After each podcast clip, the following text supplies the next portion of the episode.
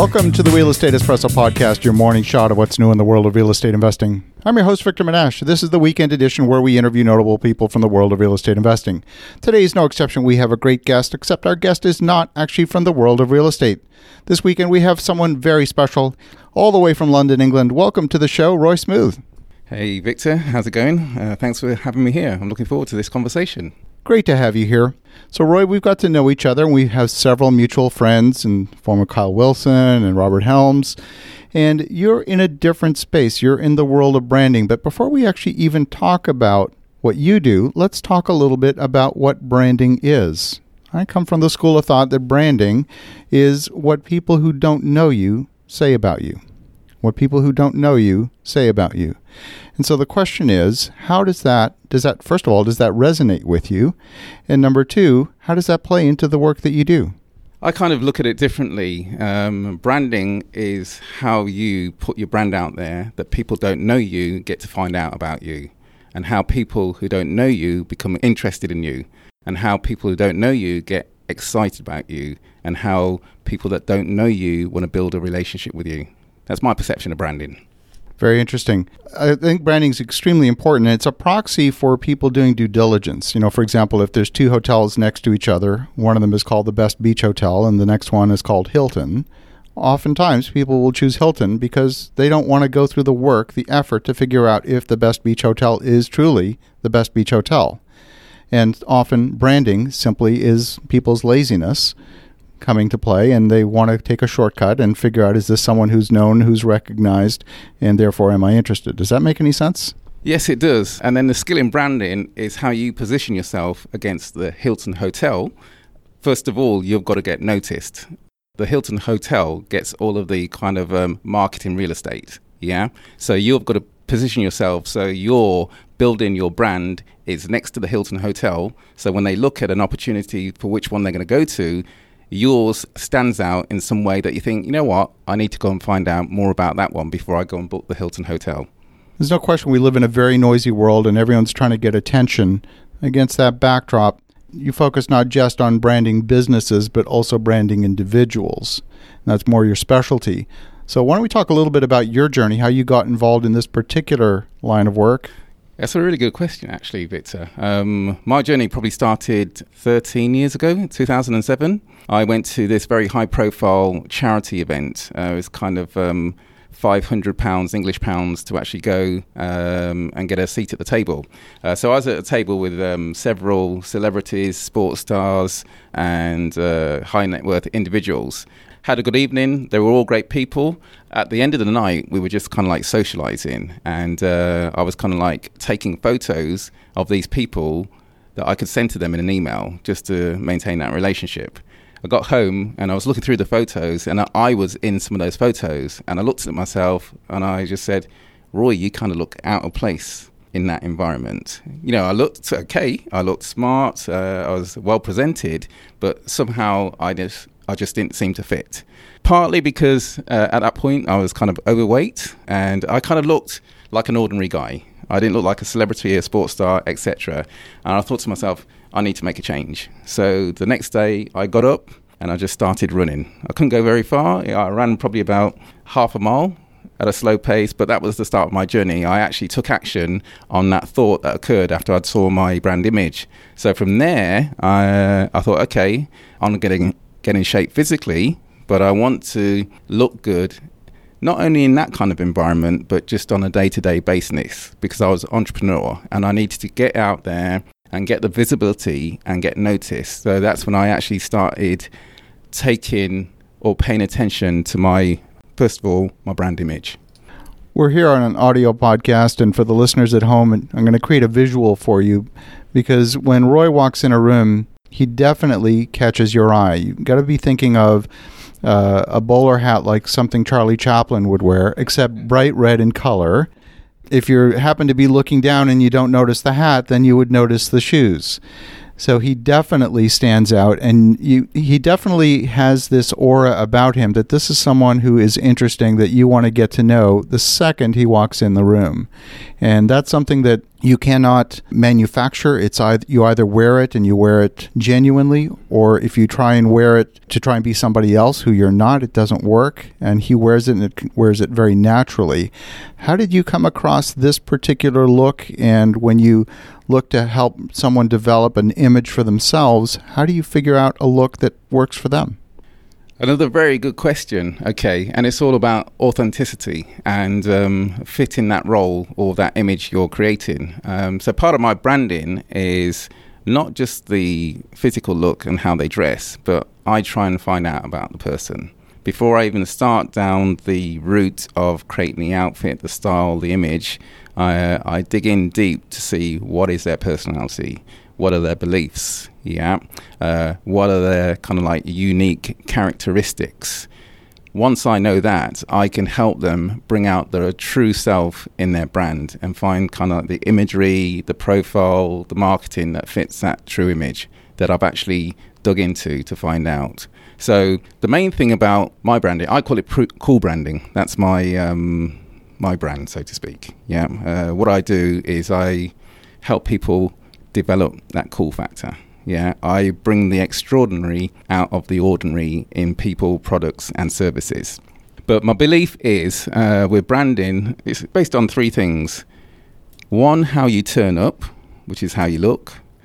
Two, how you show up, which is how you actually deal with people or interact with people. And three, how you leave those people. Yeah, so you walk in, you make an impression, you're having that interaction, you make an impression. When you leave an impression. And the impression you leave is your brand. I love that. I absolutely love that. So when you walk into a room, you know, you might be at a cocktail party, you might be at a networking event, you scan the room and there's 50 people in the room. How do you decide who you're going to walk up and talk to? Funny enough, now it's the persona. I think a smile is one of the most important parts of a person's brand, yeah, and their nature. So the clothes will obviously get my attention. Then when you look deeper, you can see, you know, the physiology of the person, you know, how they are interacting with other people, how even on their own, they're kind of standing and making themselves available to be relational. And the smile is the first indicator, yeah? Somebody smiling, laughing, chatting, you think, okay, that's the person that I want to interact with.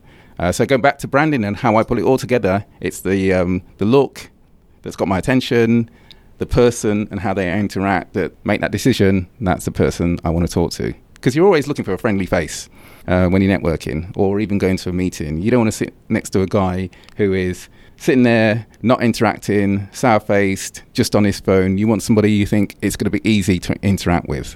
But saying that, some of my really good friends have been people who you would have thought are downright miserable. And that comes back to another element of branding is that you're not just looking for the person who looks good and seems to be fun, etc. You're going out looking for that fun in a person who might not be projecting that. Yeah. And I make a lot of friends that way because I go out of my way to make friends with people who aren't necessarily looking friendly. So it's a mixture of all those elements, basically. You've worked with some of the greatest of the greats in the world of business and self-development. You've worked with Jim Rohn. You've worked with Les Brown, with Brian Tracy. Tell me, how did you get involved with some of those incredible people? Through relationships with people who are connected to those guys. And it has helped because of what I do with my branding, because they've noticed me, we've built the relationship, I've added value to that relationship, they've been excited of sharing their relationship with me with those kind of people, knowing that the most important thing is on introducing me to those people, I can actually bring value to them. Yeah. So I always say there's a lot of value in yourself. And if you can have the interaction with the right people, that value will come out and it will be shared in the right places. Well, this next part of the conversation is decidedly not real estate. You're also a music producer. And tell me where that fits in. Everybody likes music. Yeah. Everybody's got their favorite genre. music creates a kind of mood in people's lives, yeah? And if you can... I love music myself, yeah? I've always been a music fan from when I was a kid. I'm not a talented musician. I used to play the drums. I used to be in a band. I used to go to kind of a lot of live concerts. I've always been continually playing music. So how it turned into a business for me was, at one point in my life, I decided I wanted to be a motivational speaker, and I wanted to reach out to young people.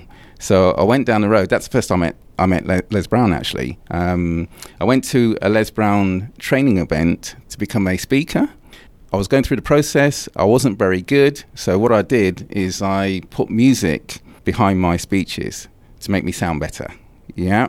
And it's a deep story, to be truthful. Yeah. So I did that, and I created my kind of first mini album, so to speak, with a number of messages on. And it was quite funny at that time. One of the speakers, Art Dokes, at the event, he labelled me the chocolate James Bond, yeah? And that's stuck now, actually.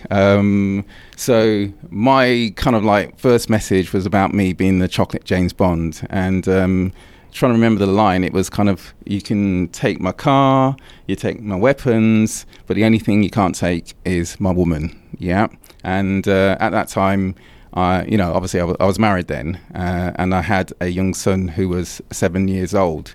But at that point, my wife at the time, she had breast cancer. And unfortunately, probably about 10 months after that first recording, she passed away, and I lost my wife, Jane, her name was. So I was left with my son, Joseph, 7.5 years old. And what used to happen is we'd be driving in the car, and I'd be playing this first album that I created. And it was just for me privately and my family. And we'd be driving in the car, and Joseph would be listening to the tracks, sitting in the back listening to the tracks. And he'd say, "Dad, can you put on track number 4 where you talk about this message?" So I'd change the track, and he'd say, "Yeah," whatever his response would be. And then he'd say, "Dad, can you go and play track number 9 where you talk about this?" And I just thought, wow, this is a powerful tool for actually... developing my son. So after Jane passed away, I was inspired to use the music and the message as a tool or resource, betterly put, to motivate my son, inspire my son, teach my son about life, business, entrepreneurship, without me having to sit down at a desk or a table in a chair and say, "Joseph, you got life goes this way." I just kind of got messages from different places, put them in the music. That was my method of coaching Joseph, and it worked. To this, he's a great kid. Yeah, he's 23 now. He's a very, very good entrepreneur. Got a very stable, strong, happy, mature, level mindset. Is liked by a lot of people, and that's because of the content that he got from these messages that I was mixing in music. So in initial stages, it was for Joseph. Then I thought, well, this is a great tool because I'm getting a benefit from it as well. Why don't I get messages from people like Jim Rohn, who I started to get into at that time? Les Brown, obviously, I was into because I went to Les Brown's training event, and I thought, well, rather than me trying to become this speaker and go out and share my message with the world, why don't I share the best messages from the best speakers with the music to the world? And that's how it developed. That was 14 years ago when the concept started, but in the first stage, it was just something I'd done just for my son. And it's only been in the last 5 years that I've really given it any attention. And last year, I realised the impact it was making when I suddenly found out that there was 26 million people streaming my content, yeah? And so now my mission is really to take that to the ultimate level. I want it to be a global, motivational, inspirational and business tool for training young people, business leaders, sports people, entrepreneurs, anyone who's got something that's going to make an impact on their mindset that they want to cement in their thinking by putting that message in the music so they can listen to it repeatedly so that information sticks, whether they need it for encouragement, inspiration, motivation or education. And that's how it's developed. I love that. Now, would you call these affirmations to music? No, they're not. Some are affirmations. In essence, what it is a speaker will give me 3 hours of a presentation, or they'll give me their keynote speech, and then I'll take that and I'll break it down into 10, 12, 15 tracks and actually create an album where I bring out specific messages in each track. If you went to listen to a broadcast on Audible and you had 45 minutes of content, you're not going to listen to that every day in the car. But if it's got a music track behind each element that you want to listen to, and it becomes something that you want to imprint on your mind or your soul or your spirit or whatever else, you could be in your car playing that same one track or 5 tracks or album every day. I love it. So if folks want to learn more, if they want to get in touch, what's the best way? The easiest one is roysmoothe.com, Roy Smoothe with an E, S-M-O-O-T-H-E, or my actual music page is success2music.com, success2music.com. Fantastic. Well, it's been a pleasure to get to know you, Roy, and for the listeners at home, definitely check out Roy at success2music.com. Reach out to him directly at roysmoothe.com, and have an awesome rest of your weekend. Go make some great things happen. We'll talk to you again tomorrow.